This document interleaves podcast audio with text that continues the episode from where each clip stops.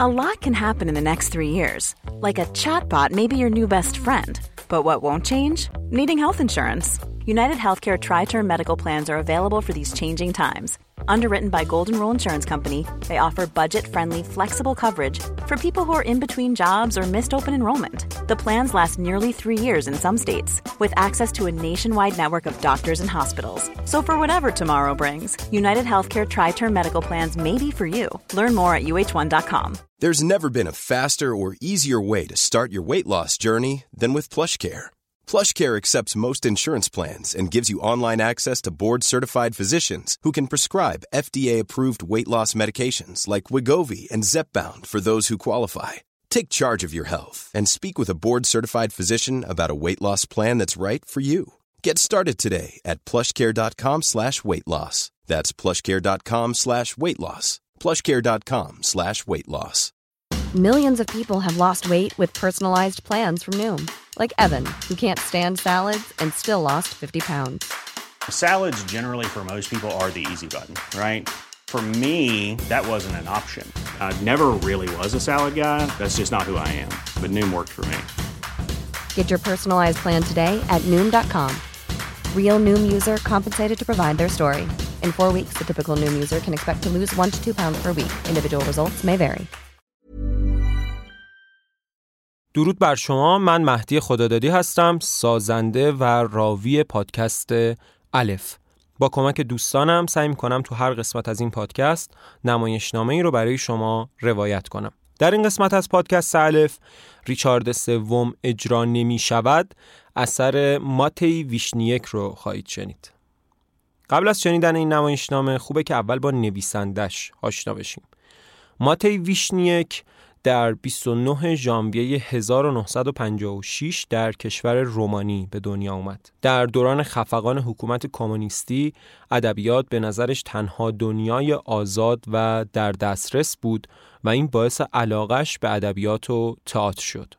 ویشنیک شیفته آثار کامو، بکت، کافکا، یونسکو و داستایفسکی شد. هم به تئاتر ابزورد و گروتسک علاقه داشت و هم به سورئالیسم و رد پای همه اینها در آثارش دیده میشه، مخصوصا تو همین نمایشنامه‌ای که قراره بشنوید. از سال 1977 شروع به نوشتن نمایشنامه کرد و تا 10 سال بعد، یعنی سال 1987، تعداد زیادی نمایشنامه نوشت که انتشار همه اونها در زادگاهش رومانی ممنوع اعلام شد. اما همیشه نمایشنامه‌اش محبوب بودن و به صورت زیرزمینی بین افراد دست به دست می شدن. ویشنیک به شدت به پتانسیل هنر و ادبیات برای ایستادگی و مقاومت در برابر توتالیتاریسم معتقد بود و همیشه در کارهاش به نقد قدرت، مخصوصاً رژیم‌های کمونیستی سابق پرداخته که همین نمایشنامه ریچارد سوم اجرا نمی شود از این قاعده مستثنا نیست و یکی از معروفترین نمونه هاشه. در سال 1988 به فرانسه مهاجرت کرد و درخواست پناهندگی سیاسی داد که پذیرفته شد و شهروندی فرانسه رو گرفت. از وقتی به این کشور رفت همه آثارش رو به زبان فرانسوی می نویسه. بعد از سقوط حکومت کمونیستی در رومانی، ویشنیک به یکی از مشهورترین نویسنده های رومانی تبدیل شد و آثارش در رومانی مورد استقبال زیادی قرار گرفت و بارها روی صحنه رفت. ویشنیک الان به عنوان یک روزنامه‌نگار در رادیوی بین‌المللی فرانسه کار میکنه. ریچارد سوم اجرا نمی شود، سه شنبه با مادوکس، داستان خرس‌های پاندا به روایت یک ساکسیفونیست، پیکر زن همچون میدان نبرد در جنگ بوسنی و تماشاچی محکوم به اعدام از جمله آثار نمایشی ویشنیک هستند.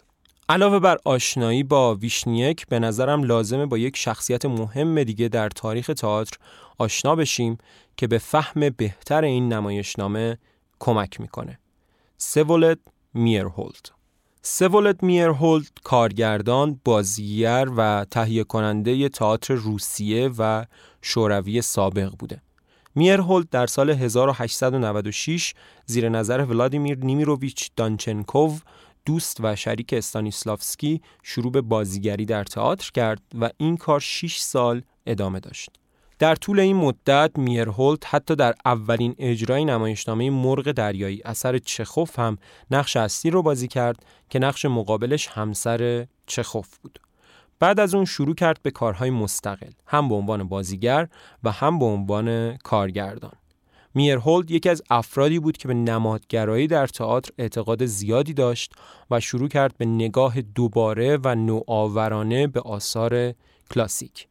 شیوه بازیگری میرهولد با اسم بایومکانیک شناخته میشه و بعداً حتی این مدرسه هنری هم براش تأسیس کرد تا شاگردانش رو اونجا آموزش بده. بیومکانیک کاملاً با روش استانیسلاوسکی یعنی بازیگری متد در تضاد بود. متد اکتینگ روشیه که سعی میکنه تجربیات بازیگر رو با تجربیات کاراکتر پیوند بزنه و توش بازیگر از تجربه‌های خودش برای بازی نقشش استفاده میکنه. بهش بانک عاطفی هم میگن. اما در بایومکانیک یا بیومکانیک بازیگر فارغ از تجربیات خودش یاد میگیره بدنش و اجزای صورتش رو چطور حرکت بده که احساس خاصی رو به نمایش بذاره. خیلی جذاب بحث و گفتگو در مورد متدهای بازیگری و تفاوت اونها با هم دیگه که امیدوارم فرصتی پیش بیاد که بتونیم بیشتر بهش بپردازیم. به هر ترتیب میرهولد یکی از اولین هنرمندانی بود که انقلاب بولشویک رو پذیرفت و در سال 1918 به حزب بولشویک پیوست. همون سال به خدمت شاخه تئاتر در کمیساری تحصیلات و روشنفکری در اومد و با اولگا کامنوا رئیس شاخه تئاتر روسیه رو کاملا ملی سازی کرد و تحت کنترل حزب بولشویک درآوردند. میرهولد در سال 1923 سالن تئاتر خودش رو هم تأسیس کرد که تا سال 1938 به کار خودش ادامه داد. در اوایل دهه 30 و چند سال بعد از سر کار اومدن استالین یعنی 1924 استالین تلاش کرد هنر آوانگارد و فرمالیسم رو ممنوع کنه. فرمالیسم یعنی کاری که توش به شیوه اجرای اثر بیشتر اهمیت داده بشه تا به مفهوم و پیام سیاسی اثر. میرهولد خودش متوجه شده بود که دیر یا زود قراره به فرمالیست بودن متهم بشه. علاوه بر این مخالفت خودش رو با استالین هم علنی کرد که همین مسئله باعث بسته شدن سالن تئاترش در سال 1938 شد. همین موقع‌ها استانیسلاوسکی میرهولد رو به همکاری دعوت کرد که خب به خاطر اختلاف سبک این دوتا و نگاهشون به تئاتر باعث تعجب خیلی‌ها شد. همینطور که گفتیم شیوه کاری این دو نفر خیلی با هم دیگه متفاوت بود. در سال 1939 میرهولد دعوت شد به لنینگراد برای طراحی یک نمایش بزرگ. اونجا یک سخنرانی پرشور دیگه هم کرد که جزئیاتش جایی ثبت نشده. اما بعد از اون به محض بازگشت به مسکو دستگیر شد. همون زمان افرادی به خونش هجوم بردن و همسرش زینائیدا رو با ضربات چاقو به قتل رسوندن.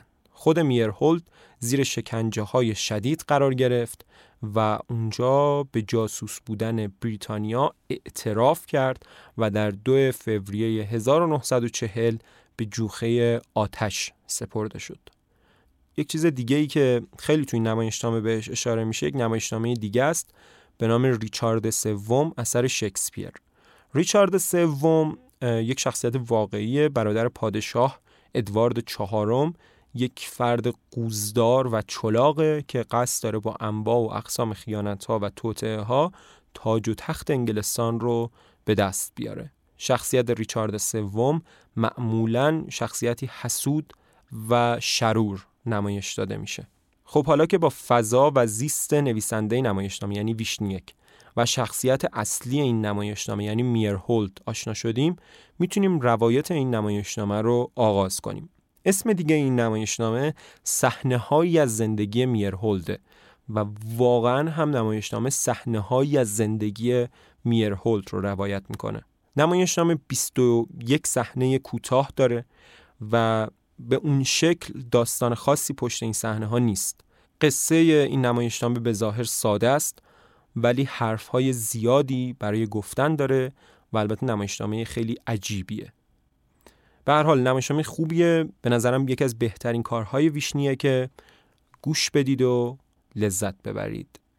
ریچارد سوم اجرا نمی شود یا صحنه هایی از زندگی میرهولد اثر ویشنیک. اسپانسر این قسمت از پادکست الف ویپاده. تسهیلاتی که نه ضامن میخواد، نه چک، نه سفته و توی چند دقیقه هم به حسابتون واریز بشه. دقیقاً چیزیه که خیلی وقتا خیلی از جاها به کارمون میاد. ویپاد یا ترابانک پاسارگاد در واقع شعبه تمام دیجیتال بانک پاسارگاده که میتونید همه کارهای بانکیتون رو آنلاین باهاش انجام بدین. از افتتاح حساب تا دریافت تسهیلات. همه این کارا رو میشه با موبایل و لپتاپ انجام داد.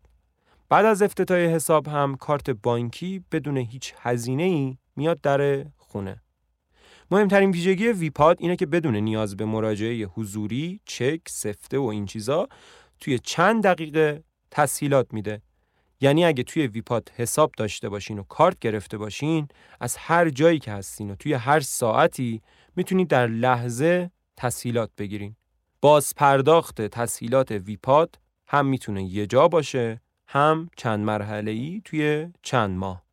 برای داشتن ویپاد کافی اول اون رو نصب کنید یا از وب اپلیکیشنش استفاده کنید. لینک مربوط به وبسایت ویپاد رو در توضیحات اپیزود قرار میدم.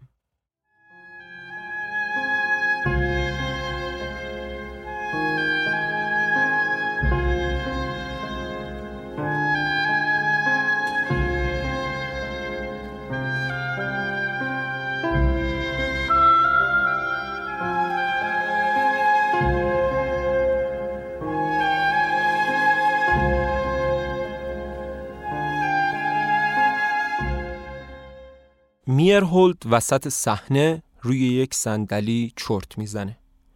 دختر جوونی که پاش تو گچه و سوفلور نمایشه از سوراخش بیرون میاد و میرهولد رو بیدار میکنه. سوفلور یا سخنرسان در اصطلاح معنی کلمه سوفلور به کسی در پشت صحنه تئاتر میگن که کارش یادآوری جمله ها و نوبت بازیگرا به اوناست. سوفلور میگه رفیق میرهولد، بهتر پاشید. 3 ساعته دارید همینطوری چرت میزنید. 2 بار نزدیک بود بیافتید. من رو به جا نمیارید نه؟ من زینائیدا هستم. میرهولد گیج میگه که چی؟ نه ببخشید. زینائیدا سرگیجه دارم. اعضای کمیسیون چی گفتن؟ زینائیدا میگه چیزی نگفتن. همشون رفتن. ظهر رفتن نهار بخورن و دیگه هیچکی بر نگشت. حالا هم شب شده. شما هم عجله کنید برگردید خونه. همسرتون حتما نگرانه. میرهولد تلاش میکنه که یادش بیاد. میگه که گمونم خوششون اومده بود. همین چند دقیقه پیش همشون داشتن تشویقمون میکردن. صدای تشویق میشنویم. در اتاق تانیا و میرهولد هستیم. گاهی نور چرخان میفته توی اتاق. مثل نور چرخان فانوس دریایی یا آژیر ماشین پلیس. تانیا که بارداره بلند میشه و به حمام میره و در همین حین میرهولد هم بیدار میشه و میره جلوی پنجره. سر و کله 2 مرد پالتو چرمی تو اتاق پیدا میشه. فرماندهشون هم یهو میاد پشت پنجره.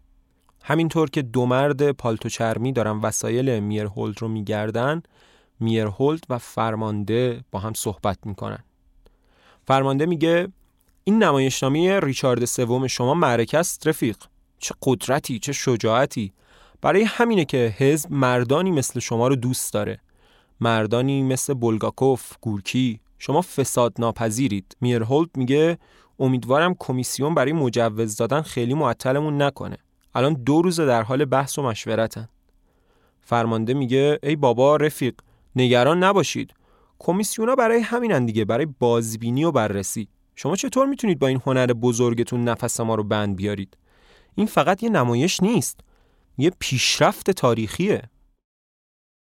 چه مزخرفیه این پیپ، تا یه ذره باد میاد خاموش میشه. آتیش دارین؟ میرهولد پیپ فرمانده رو روشن میکنه. میدونین هنر برای من گوش دادن به صدای درونه. الان 1 هفته از کمیسیون داره نمایش ما رو میبینه. اول 1 کمیسیون بود، بعد کمیسیون 2 اومد، بعدش 3. بعد از گفتن این دیالوگ ها میرهولد اطرافش رو نگاه میکنه، اما فرمانده و مردهای پالتو چرمی ناپدید شدن. تو همون اتاق خواب بعد از رفتن فرمانده، ریچارد سوم با قوزی بر پشت از حمام بیرون میاد و لنگان به میرهولد نزدیک میشه.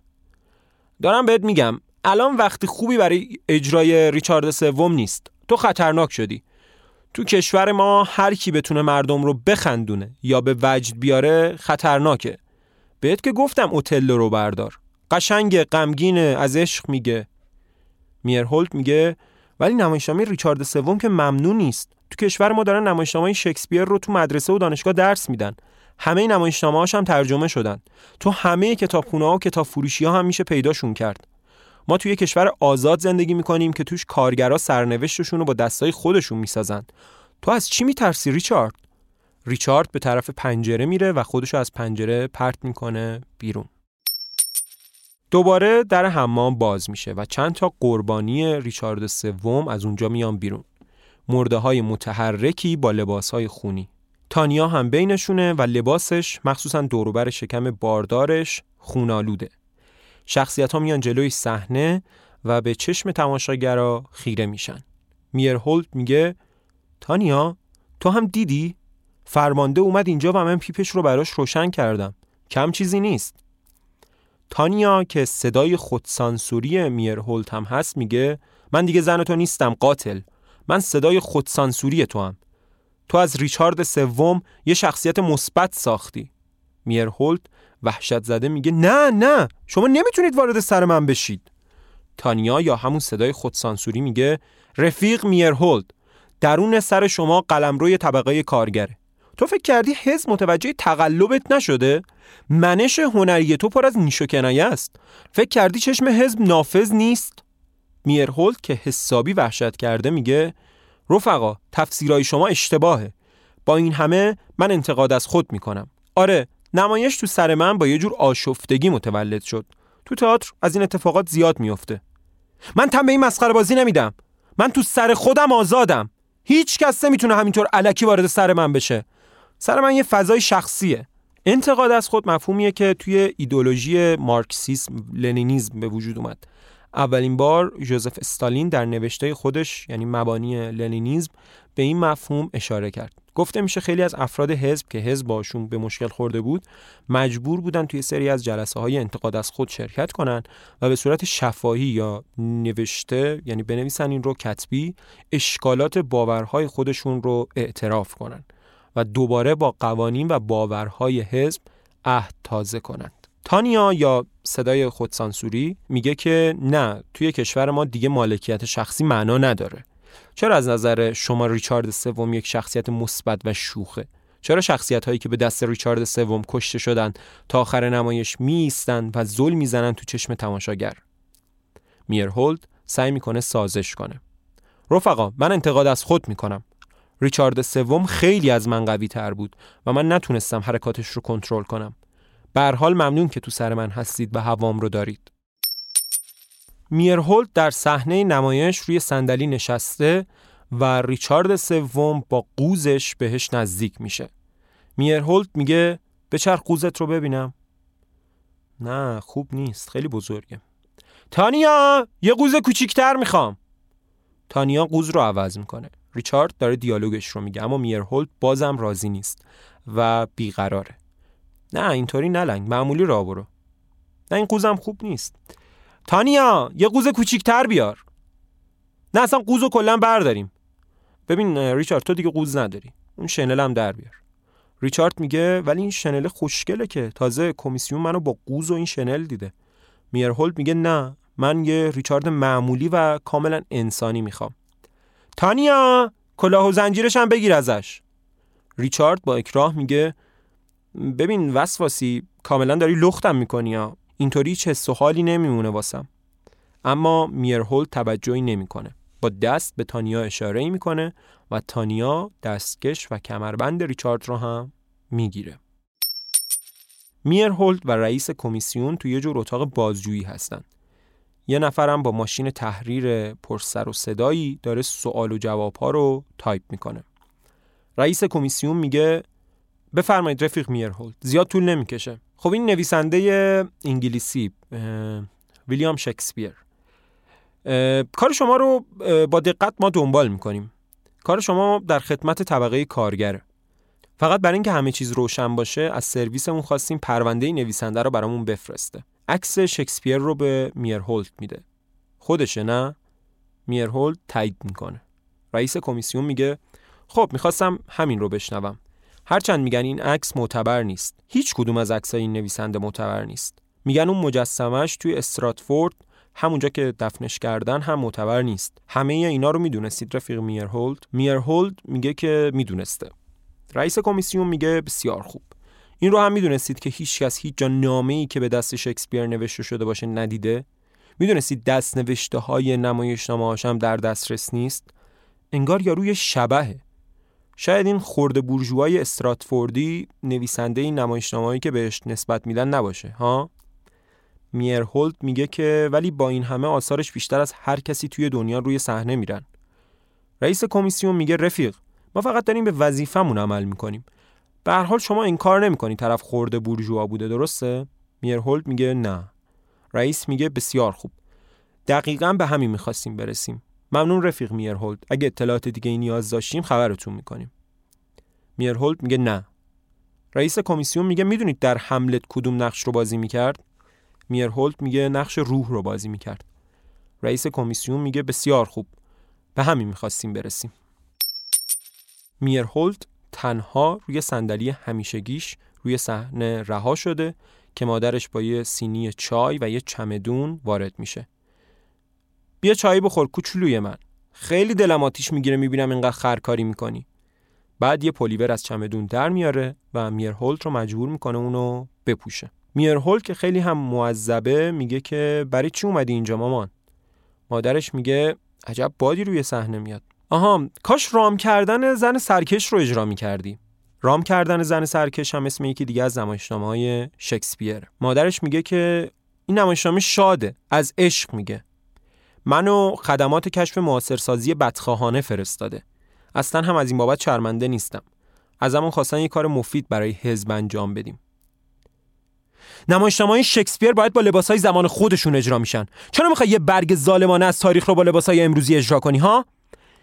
این با این سر و وضعش تقریبا شبیه یکی از هموطنای خودمونه و این خوب نیست، چون میتونه باعث اختلال و اشتباه بشه. تو که نمیخواستی معاصر سازی کنی ها؟ میخواستی؟ و بعد میرهولد رو میزنه. ریچارد سوم هم که همون دورو بره یه چند تا چک و لگد لای این کتکایی که میرهولد میخوره. میرهولد میگه که اصلا قصدش این نبوده. مادرش میگه خوبه، طبقه کارگر ما میدونه که تو با منطق بدخواهانه و بورژوایی کار نمی کنی. مبنای کارگردانی تو کنایه ها و اشارهای مبتذل نیستن. پس به شکسپیر خیانت نکن. اینقدر کنایه نزن. ملغمه هم درست نکن. از تو چمدون شمشیر، شنل، کلاه و دستکش ریچارد سوم که توی صحنه های قبل تانیا ازش گرفته بود رو در میاره و به ریچارد میده. بعد چمدونش رو بر میداره و میره. ریچارد سوم داره لباسای تاریخی که مادر میرهولد آورده بود رو میپوشه که اون دوتا مرد پالتو چرمی میان و با خودشون یه تخت پادشاهی برای دکور صحنه میارن. در طول این صحنه همینطور میرن و میان و برای دکور چیزای مختلف میارن. میرهولد میگه که دست نگه دارید، من قبلا انتقاد از خود کردم. مردای پالتو چرمی میگن ما برای انتقاد از خود تره هم خورد نمی‌کنیم. ما از طرف خدمات پاکسازی ایدئولوژیک ظاهر اومدیم. دکور، لباس و وسایل صحنه رو پاکسازی می‌کنیم. اینجا رو برگه مأموریتمون هم نوشته. بزاق مسموم ایده‌های رفیق میرهولد که روی همه وسایل صحنه گسترده شده، پاک خواهد شد. ریچارد سوم سراسیمه به کمک دوتا مرد میره و بهشون میگه من هیچ کاری نکردم ها. من پاکم. فقط از ایده‌های کثیف این پیروی کردم. گول خوردم رفقا. فریبم دادن. بگو ببینم رفیق میرهولد چرا از من یه شخصیت مثبت ساختی ها؟ میرهولد میگه چون تو شر خالص رو نمایش میدی بدون بار ایدئولوژی. ریچارد سوم جیغ میزنه که شنیدین؟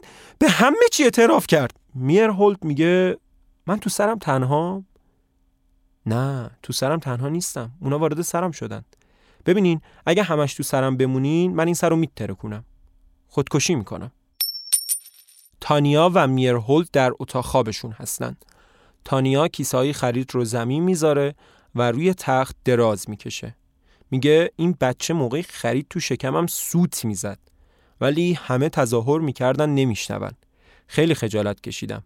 به زنای حامله دیگه هم برخوردم، ولی بهشون نزدیک نشدم. چرا زنای حامله اینقدر با وسواس از هم دوری میکنن؟ میرهولد اصلا حواسش نیست و انگار با خودش حرف میزنه. نه، کافی نیست. شاید آدم تو سرش نمیتونه آزاد باشه. شاید ما فقط تو قلبمون آزادیم. به نظرت حالا که تو سرم هستن، قلبم هم در خطره؟ کی بود گفت بله؟ یه نفر دیگه داره تو سرم حرف میزنه. تانیا میگه بعضی وقتا حس میکنم داره تو شکمم تف میکنه. یه طور با تحقیر. آخه چرا؟ میرهولد میگه خواهش میکنم چراغا رو خاموش کن. این نور نمیذاره فکر کنم. تو این کشور فقط میشه تو تاریکی فکر کرد. تانیا کیسه‌های خرید رو باز میکنه. انگار برای سفری وسیله آماده میکنه. تو کیسه‌های خرید صابون، جوراب و شکره. میگه باید رویای نیمه شب تابستان رو کار میکردی. قشنگه، پر از پریه، ساده است. میرهولد میگه همیشه فکر میکردم قلب آخرین حلقه نجات ماست. ریچارد کجایی؟ قلب باید یه سنگر باشه جلوی دیوونگی. چرا قلب اینقدر زود سر رو رها میکنه؟ تانیا میگه که نمیخواد بیاد بیرون، من همینطور دارم گنده تر میشم. اونقدر گنده میشم که دیگه نمیتونم راه برم. ولی اون راضیه. من برای اون قفسم یا اون قفس من شده. سر در نمیارم. تو از اون دوتا بازیگر خواستی یه طوری رو صحنه را برن انگار تو قفس زندونی شدن. فکر کردی حزب نمیفهمه؟ میرهولد میگه اگه سر قفس قلبه باید سر رو ترکوند. آره میدونم، هر شهروندی وظیفه داره واسه خدمات شناسایی قفس‌های پنهان در آثار هنری کار کنه. میرهولد و ریچارد سوم رو روی صحنه میبینیم. ریچارد کاملا پوشش تاریخی داره و با میرهولد دیالوگاش رو تمرین میکنه. تانیا به صحنه اضافه میشه و کلاهایی رو آورده تا روی سر ریچارد امتحان کنه.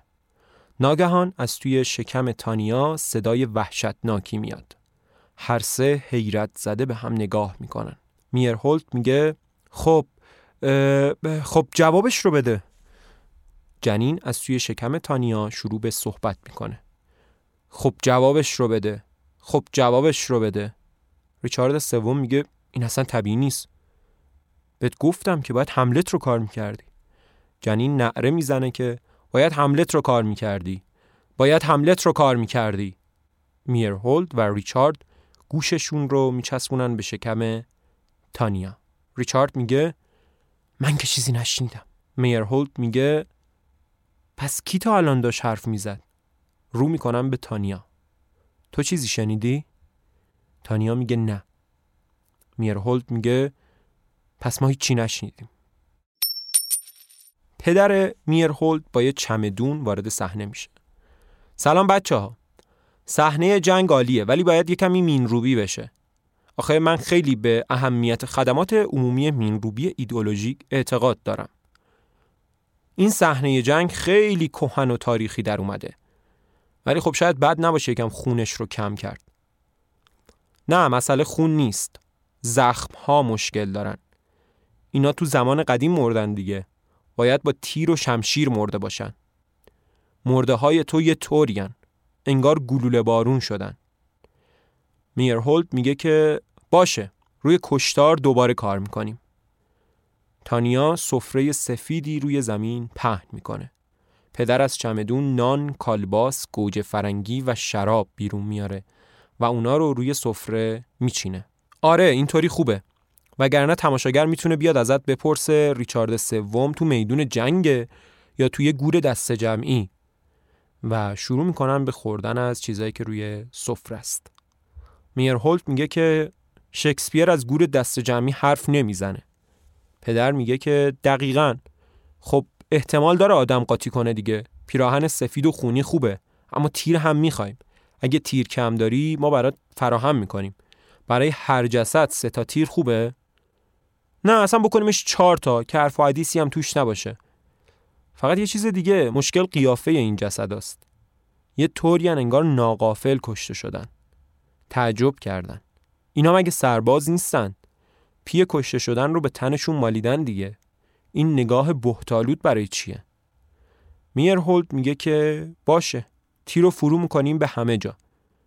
نگاه قمالود رو هم کم میکنیم و بهت رو هم پاک میکنیم. ممنون برای غذا بابا. میرهولد تنها روی صحنه، روی صندلی و میون کلی جسد خونی نشست. رئیس کمیسیون از میرهولد در مورد سکوت‌های زیاد نمایشش بازجویی میکنه. رئیس میگه بفرمایید، زیاد طول نمیکشه. فقط یه سوال ازتون داریم در مورد سکوت‌های نمایشتون. میرهولد میگه بله، گاهی اوقات سکوت باعث ترس میشه. سکوت‌های من قابل سرزنشه، ولی من حاضرم همکاری کاملا سازنده‌ای با خدمات رهگیری سکوت‌های مشترک بکنم. هر حرفی با حاله‌ای از سکوت همراهه و این حاله سکوت قدرت وحشتناکی داره. حتی بیشتر از خود حرف میتونه توجه رو جلب بکنه.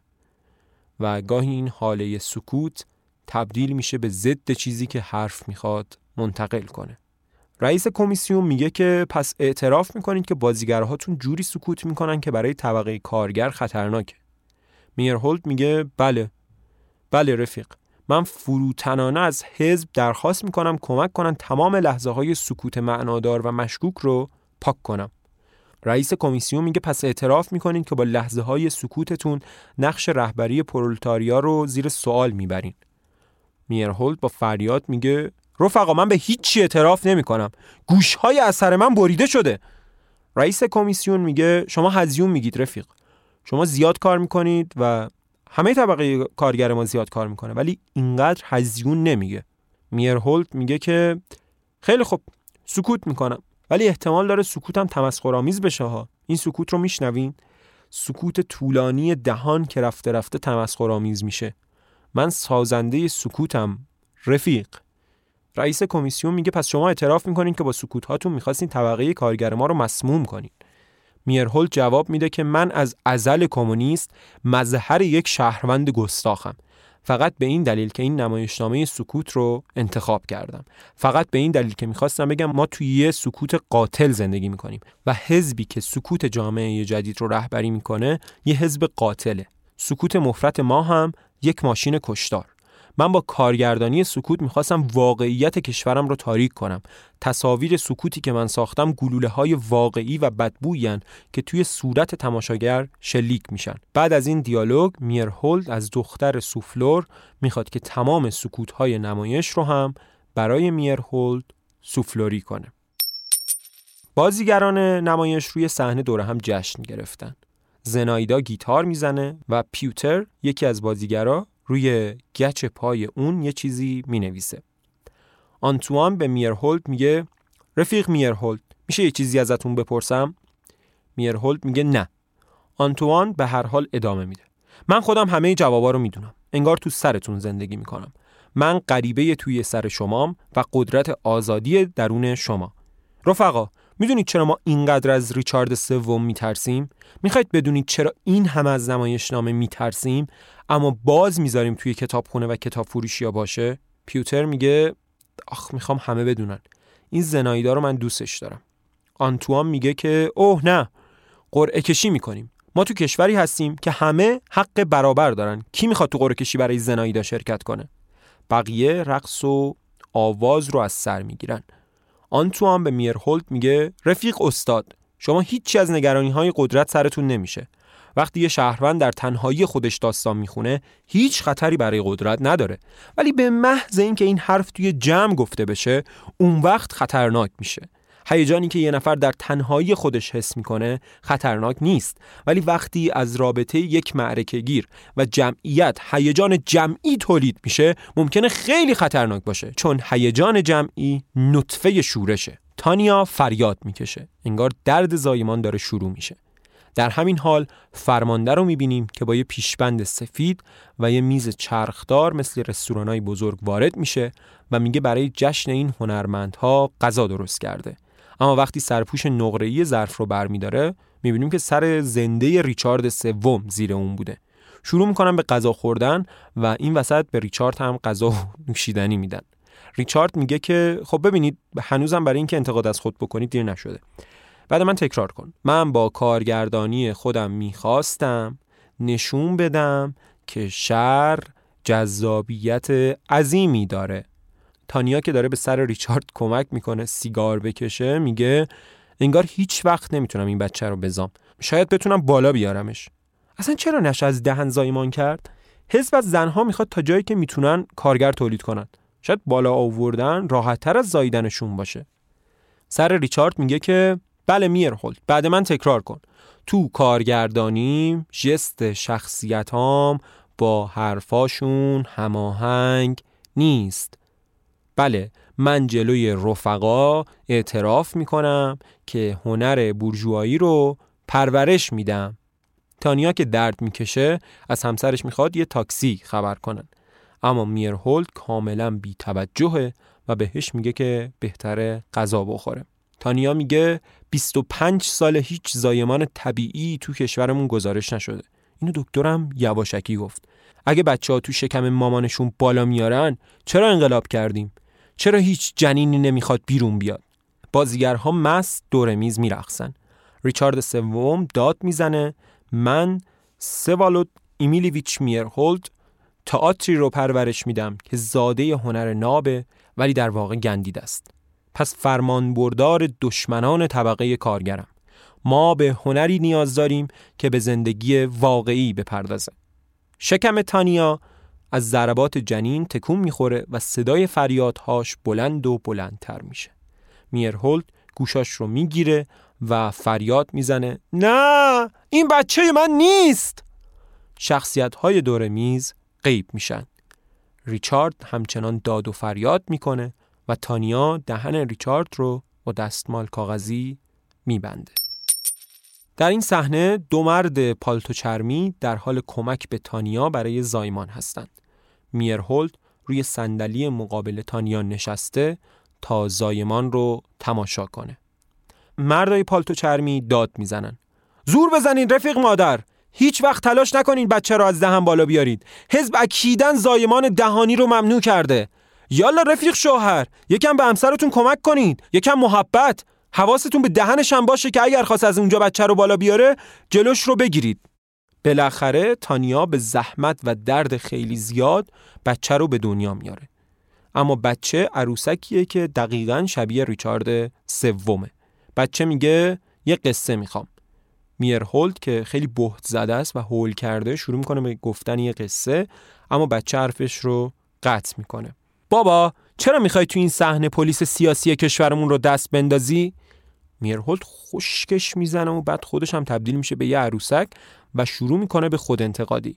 رفیق نوزاد، من یه بابای هنرمندم که در خدمت خلقه. هیچ وقت به پلیس سیاسی خلق اهانت نمیکنم. بچه میگه پس چرا آدم کشایی که ریچارد میفرسته پالتوی چرمی میپوشن؟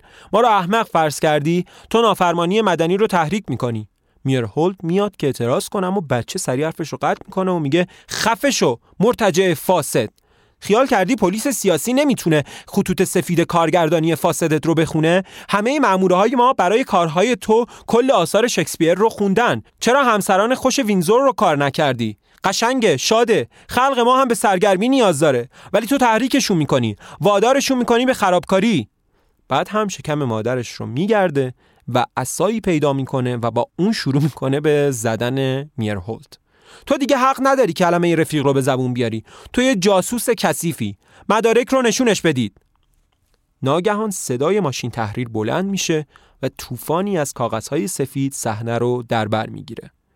بچه میگه اینا پرونده توئه. اینا نشون میده تو از 15-20 سال پیش عضو گروهی بودی که عناصر ضد انقلاب هنری رو دور هم جمع میکنه. اینجا تو بخش هنر سیاسی پلیس سیاسی ما خیلی دلمون به درد میاد هنرمندایی مثل تو رو میبینیم که با شک ایدئولوژیک همراه شدن. برگرد و همه رد پاهای شک رو از کارت پاک کن. این شک نمیذاره تو برای جامعه مفید باشی. یا ریچارد سومی رو نشونمون بده که در خدمت انسان باشه، در خدمت طبقه کارگر و ایدئولوژی علمی ما. برو، موفق باشی رفیق بابا.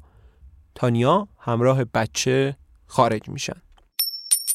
مردای پالتو چرمی میرهولد رو میندازن تو اتاق زندان روی یک تخت فلزی و میرن. نگهبانی میاد تو و میشینه کنار تخت میرهولد. پس یکم گوشمالیت دادن رفیق. بیا برات آب آوردم. حق داری آب بخوای. یادت باشه اینجا حق 3 تا کارو داری. میتونی 2 جور دستشویی بری و آب بخوای. اینجا اوضاع اینطوریه. اسم من سرنگهبان ویکنتیه. من کنار ولگا به دنیا اومدم. تو سرزمین آب و اسب‌ها. دلم برای اسب‌ها تنگ شده. خیلی بد گوشمالیت دادن. میگن روشنفکری. حیف تو نیست رفیق. این کارا آخر عاقبت نداره. منو ببین، نه خوندم بلدم نه نوشتن، ولی هیچ کاری علیه حکومت نکردم. برای همین تونستم این پست رو گیر بیارم. یه اسب تو خونه دارم که به دختر بزرگم نینا میرسه. تو هم بچه داری رفیق زندانی؟ میرهولد میگه که زنم تازه فارغ شده. نگهبان سر تکون میده و میگه که خوبه. خوب آدم بچه داشته باشه. فقط بچه‌ها ازمون میمونن. ابروت یکم شکافته شده رفیق زندانی. اگر چرک کنه چشمت رو از دست میدی. باید ضد عفونیش کنی. اینجا درمونگاه نداره. اما من هرچی بخوای برات میارم. پول داری رفیق زندانی؟ میرهولد میگه که داره. نگهبان میگه خوبه. برات یه شیشه الکل ضد عفونی میارم و یه پماد. گفتی پول داری دیگه نه؟ ریچارد سوم به صورت خیلی ناگهانی وارد سلول زندان میرهولد میشه. لباس تمیزی برای میرهولد آورده و روی زخم‌ها و کبودی‌هاش پماد میزنه. میرهولد میپرسه چرا رهام کردی؟ هر وقت لازمت دارم نیستی. ریچارد سوم میگه درگیر جنایت هام بودم. چند نفر دیگر رو هم کشتم. زنم ملکه آنه، 2 برادر زادم، فقط مونده کنتریچموند رو بکشم. اونم رفته فرانسه کمک جمع کنه. رفیق استاد چرا می‌خواستی از من یه شخصیت مثبت بسازی؟ میرهولد جواب میده چون تو نشانه شری بدون بار ایدئولوژی. تو یه قدرت سیاهی ولی نشانه شر خالصی. برای رسیدن به قدرت می‌کشی، نه برای رسیدن به آرمان شهر. از همدست‌ها و قربانی‌هات انتظار نداری برای جنایت‌هات ستایشت کنن. در آن واحد حال به هم زنی ولی از خودت خدا نمی‌سازی. به دوستی و عشق تظاهر نمی‌کنی. تو وحشیگری رو به هیله‌گری اضافه می‌کنی. تو نشانه چیزی هستی که انسان از دست داده. شر مستقیم خالصانه و صادقانه. امروز شر فقط نمی‌خواد جمعیت رو زیر سلطه‌اش در بیاره. می‌خواد جمعیت ستایشش هم بکنن. شر امروزی به این قانع نمیشه که توی کاخش بشینه و به دنیا حکومت کنه. می‌خواد تو سر مردم هم باشه و اونها رو از درون کنترل کنه. می‌کشه تا ترس بندازه تو دل کسایی که به طغیان حتی فکر هم نمی‌کنن. بچه‌هایی که امروز به دنیا میان از همون اول در خدمت شرن و تا عمق مغزشون شر نفوذ کرده. از درون همه مغزهاست که شر امروزی قدرتش رو تغذیه میکنه. میرهولد همه طرف رو که نگاه میکنه، ریچارد سوم رو دیگه پیدا نمیکنه. فرمانده یواشکی به دیدن میرهولد میاد. پس پس. رفیق هنرمند اینجایی؟ خیلی یواش حرف بزن و جلو رو نگاه کن. اتفاقی که برات افتاده قابل قبول نیست. چرا بهت پتو ندادن؟ صابون چی؟ صابون داری؟ و به میرهولد یه تیکه صابون میده. بیا، باید جوراب پشمی هم بخوای. برای حقوقت بجنگ. حق داری روزی 1 بار بری هواخوری. امروز رفتی بیرون؟ حق هواخوریت رو مطالبه کن. حق داری هفته 1 بار دوش بگیری. ما که بربر نیستیم. و در آخر بهش یه دفترچه و مداد میده. و میگه که باید افکارش رو یادداشت کنه. بعد میره. تو این صحنه سرنگهبان میاد و چمدون میرهولد رو تحویل میده. تو چمدون چیزاییه که تانیا چندین صحنه قبل خریده بود. خوبه زنت فکر همه چی رو کرده. با اینا حالت بهتر میشه. من اسم میکنم زیاد اینجا نمیمونی رفیق زندانی. یا اعدامت میکنن یا میفرستنت اردوگاه. چون انگار به همه چی اعتراف کردی. خوبه که به همه چی اعتراف کنی رفیق. آدم باید جلوی حکومت مطیع باشه. من خودم هیچ کاری نکردم ولی هر وقت لازم باشه حاضرم به همه چی اعتراف کنم. اگه حکمت اعدام باشه آرزوی آخرت چیه؟ میرهولد میگه که دلم میخواد یه مرغ بریون بخورم با یه بطری شراب قرمز. اگه شد بزنم بگو نمایشنامه شکسپیر رو هم برام بفرسته. نگهبان میگه کی از این شکسپیر؟ میرهولد میگه خبرچینه. اون منو لو داده. نگهبان میگه همینه دیگه، به هیچ چیز دیگه نمیشه اعتماد کرد. راستی باید به زنت بنویسی که یه جفت چکمه باغبونی هم برات بگیره. تو اردوگاه بدون چکمه باغبونی نمیشه دووم آورد. ولی دیگه به حزب خیانت نکن رفیق. میخوام دخترمو بفرستم دانشگاه ولی خودش نمیخواد بره، میخواد ازدواج کنه. شاید هم دانشگاه چندان مالی نباشه. تو رفتی دانشگاه دیگه. الان افتادی تو هولفتونی با اون کچ اسپیرت. تو این صحنه شخصیت‌های ریچارد سوم رو در حال تمرین صحنه جنگ می‌بینیم. شخصیت‌ها آهسته حرف می‌زنن و فضا حالت توطئه‌آمیزی داره. ریچموند و ریچارد با شمشیر به هم حمله می‌کنن، اما میرهولد متوقفشون می‌کنه و میگه کات کات. احمقانه ترین کاری که آدم میتونه رو صحنه بکنه اینه که ادای دوئل واقعی رو در بیاره. من دوئل نمی‌خوام. حرکاتی می‌خوام که جنگ بین دو قدرت رو القا کنن. میخوام هیجان شوک پایانی رو حس کنم. تانیا، کلاه خدا و زرهاشون رو بردار. باید با پیراهنای خونی و پاره با هم بجنگن. باید مشخص باشه این افراد جهنم جنگ رو پشت سر گذاشتن. صحنه رو تکرار میکنن. ریچارد میگه حالا چی؟ میتونم بیافتم؟ میرهولد میگه نه، اینجا بیشتر خم میشی، مچاله میشی و پیشونیت زمین رو لمس میکنه. ولی شمشیر رو نمیندازی. بعد بیشتر و بیشتر مچاله میشی، آروم ذوب میشی و خودت و دنیات محو میشه. همه از صحنه بیرون میرن. تانیا روی صندلی یک سینی مرغ بریون میذاره همراه با یک بطری شراب و کتابی از شکسپیر. سرنگهبان وارد سلول میشه و میرهولد رو بیدار میکنه. اشکش رو پاک میکنه و میگه دارم از عصبانیت دیوونه میشم رفیق.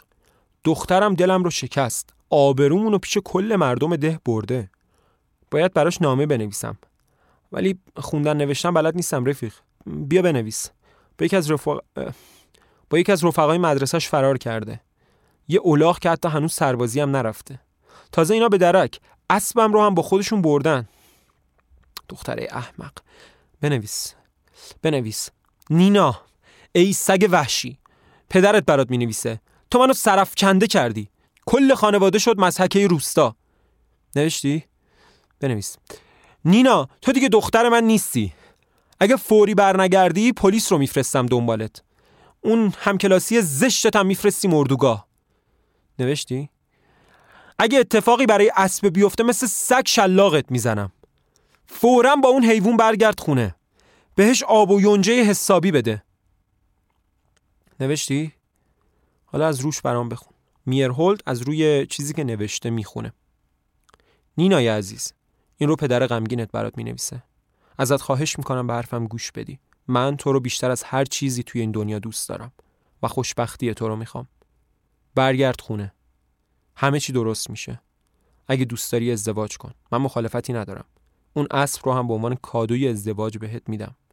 تا وقتی زنده و سالم باشیم همه چی درست میشه. برگرد خونه نینای عزیزم. به من و مادرت هم فکر کن که خیلی دوستت داریم. سرنگهبان خشکش میزنه و بعد با عصبانیت به میرهولد سیلی میزنه، طوری که میرهولد روی زمین میفته. من کی گفتم میخوام اسبم رو بهش بدم ها؟ اون اسب مال منه. من اسبم رو به هیچ کس نمیدم. برای همینه که همتون رو تیر بارون میکنن، چون قلب آدمو زیر و رو میکنید. به خاطر شماست که هیچی تو مملکت جلو نمیره. همه رو تیر بارون میکنیم تا بالاخره انسان جدید رو بسازیم. سرنگهبان گریهش میگیره و کنار میرهولد میشینه. چرا این کارو میکنی رفیق زندانی؟ ببین، اسب نه. جهنم، من این چیزی که نوشتی رو میفرستم واسه اون طول سگ.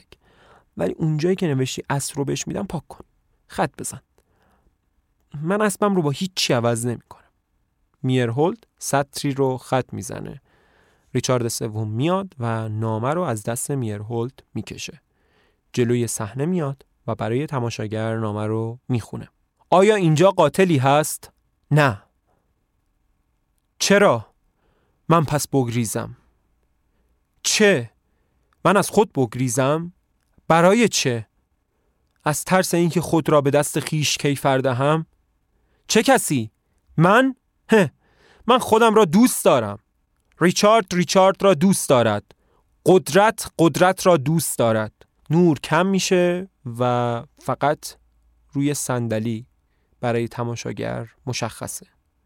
صندلی که روش یه مرغ بریون هست و بطری شراب و کتاب شکسپیر.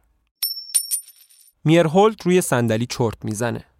زینائیدا، دختر سوفلور، از محفظه سوفلوری بیرون میاد و میرهولد رو صدا میزنه. رفیق میرهولد، شما خسته اید. یه لیوان آب میل دارید؟ راستی پام رو ببینید، کامل خوب شده. چشمبند سیاهی از جیبش در میاره و چشمهای میرهولد رو باهاش میبنده و بعد برمیگرده توی محفظه سوفلوری. صدای دختر جوان میاد که داد میزنه آتش! ماشین تحریر مثل مسلسل شروع میکنه به ترق و تروق. انگار تفنگ‌های نامرئی به میرهولد شلیک میکنند. همه جای دیوار صحنه با گلوله سوراخ میشه، اما هیچ تیری به میرهولد برخورد نمیکنه. آتش! صداهای دیگری میاد. سوراخ‌های بیشتری ایجاد میشه و از سوراخ‌ها پرتوهای نور توی صحنه پراکنده میشن. There's never been a faster or easier way to start your weight loss journey than with PlushCare. PlushCare accepts most insurance plans and gives you online access to board-certified physicians who can prescribe FDA-approved weight loss medications like Wegovy and Zepbound for those who qualify. Take charge of your health and speak with a board-certified physician about a weight loss plan that's right for you. Get started today at PlushCare.com/weight loss. That's PlushCare.com/weight loss. PlushCare.com/weight loss. This is Paige, the co-host of Giggly Squad, and I want to tell you about a company that I've been loving, Olive and June. Olive and June gives you everything that you need for a salon-quality manicure in one box. And if you break it down, it really comes out to $2 a manicure, which is absolutely insane. It's also so easy to get salon-worthy nails at home with Olive and June. The difference between how your nails used to look when you did them yourself and now with the Manny system is a complete game changer. The best thing about Olive and June, too, is it's a quick dry. It dries in about 1 minute, lasts for 5 days, and full coverage in up to 1 to 2 coats. Visit oliveandjune.com/perfectmanny20 for 20% off your first system. That's oliveandjune.com/perfectmanny20 for 20% off your first system.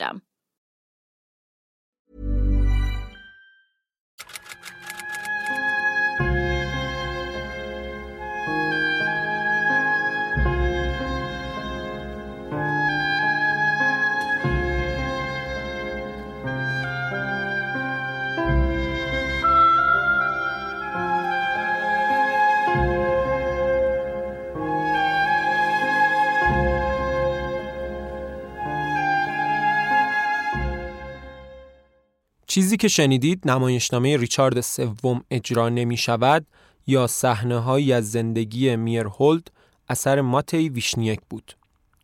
ویشنیک تو این نمایشنامه به صورت نمادین و با الهام از زندگی و اعدام میرهولد و احتمالاً خودش به تمسخر و نقد سانسور و دیکتاتوری می پردازه. هنرمندای زیادی در سراسر دنیا تحت حکومت‌های دیکتاتوری با سانسور مواجه شدند و تجربه سلاخی شدن کارشون به دست حکومت که می‌خواد مطلقاً همه چیز رو تحت کنترل داشته باشه داشتن. جنبه جالب این کار ویشنیک اینه که نقدش رو در قالب یک طنز گزنده و سورئال انجام میده. مثلا اون صحنه رو به یاد بیارید که نوزاد تازه متولد شده هم داره برای پلیس سیاسی کار میکنه. تو چنین دنیایی حتی نزدیکترین آدم‌ها به فرد مثل پدر، مادر، همسر یا فرزند قابل اعتماد نیستن. توی دنیای این نمایشنامه کلی سازمان خدمات مختلف و احمقانه وجود داره، مثل خدمات کشف معاصرسازی بدخواهانه یا خدمات رسیدگی به سکوت‌های مشکوک و همینطور که میرهولد گفت افراد حتی توی سرشون آزاد نیستن. میرهولد حتی به خاطر سکوت‌های توی نمایشش بازجویی میشه و در نهایت به خاطر اجرای ساده یه نمایشنامه کلاسیک که دهه‌ها در سراسر دنیا اجرا شده اعدام میشه. اما در یک حرکت نمادگرایانه دیگه تیرها به میرهولد نمیخورن و برعکس هر تیر روزنه‌ای برای نور ایجاد میکنه. من خودم خیلی قلم و نگاه ویشنیک رو نمیپسندم. نه توی این نمایشنامه، کلا برای من نویسنده محبوبی نیست. به نظرم معروف‌ترین نمایشنامه‌اش در ایران، یعنی داستان خرس‌های پاندا، یک اثر کاملا سانتیمانتال و برای من غیر جذابه. اما نمایشنامه‌های آسونش از این جنبه که ورود ساده‌ای برای آدم‌های تازه علاقه‌مند شده به تئاتر جذابه و کلا نویسنده‌ای معتبری به حسابش میارم، بد نبود که در این پادکست سراغ آثارش بریم و البته بین آثارش به نظرم این نمایشنامه به خاطر زیرمتن یا سابتکس هایی که داره برای مخاطب جذاب‌تر. شما هم اگر نظر یا نقدی درباره این نمایشنامه داشتید برامون در کست باکس یا اینستاگرام بنویسید. آدرس اینستاگرام پادکست الف در توضیحات اپیزود قرار گرفته. دنبال کردن صفحه ما در اینستاگرام خالی از لطف نیست. در پایان باید تشکر کنم از زینب سمامی، نویسنده متن این قسمت، مهدیس سفری که ویراستار متن این قسمت بوده و سینا سعدی عزیزم که زحمت تدوین این اپیزود رو کشیده. از ویپاد اسپانسر این قسمت هم بسیار ممنونیم که در تولید این قسمت همراه مالی پادکست الف بودند. من مهدی هستم و اینجا قسمت 25 پادکست الف هم به پایان رسید. تقدیم به حذف شدگان که پوچی رو نمیپذیرن، اتفاقاً هر روز میمیرن و زنده میشن تهش. این نقش ماند از قلمت یادگار عمر. میدنایت کست.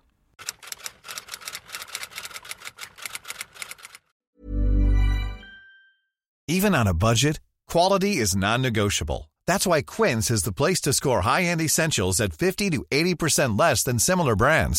Get your hands on buttery soft cashmere sweaters from just $60, Italian leather jackets, and so much more. And the best part about Quince, they exclusively partner with factories committed to safe, ethical, and responsible manufacturing. Elevate your style without the elevated price tag with Quince. Go to quince.com/upgrade for free shipping and 365-day returns. Hey, it's Paige DeSorbo from Giggly Squad. High quality fashion without the price tag. Say hello to Quince. I'm snagging high-end essentials like cozy cashmere sweaters, sleek leather jackets, fine jewelry, and so much more. With Quince being 50 to 80% less than similar brands. And they partner with factories that prioritize safe, ethical, and responsible manufacturing. I love that.